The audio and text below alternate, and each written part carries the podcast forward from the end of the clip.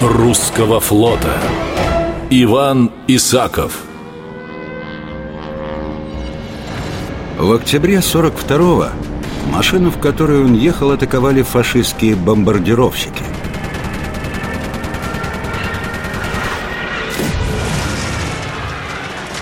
Исаков был тяжело ранен.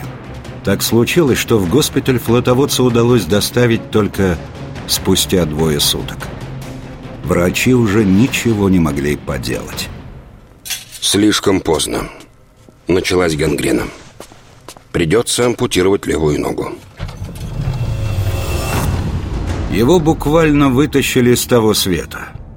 Исаков лечился полгода, а его здоровье регулярно справлялся лично Сталин.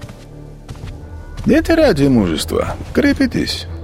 По мнению врачей, и можете выздороветь.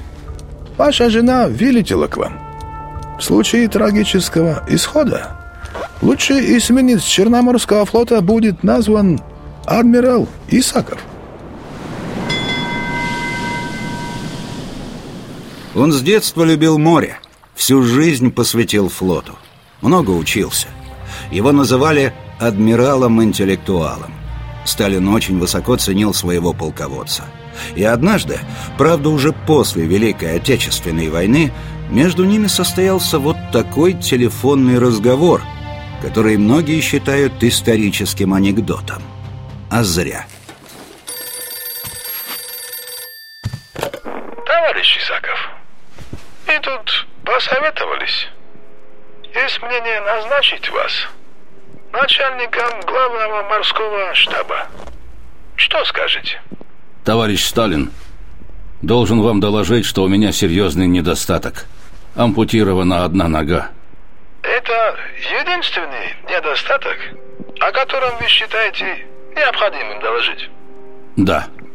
Что ж, у нас раньше был начальник штаба без головы.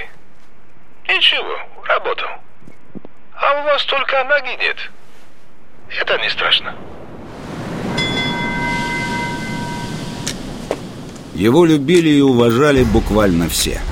Академик Александр Виноградов, Георгий Жуков, а маршал Баграмян однажды записал в своем дневнике.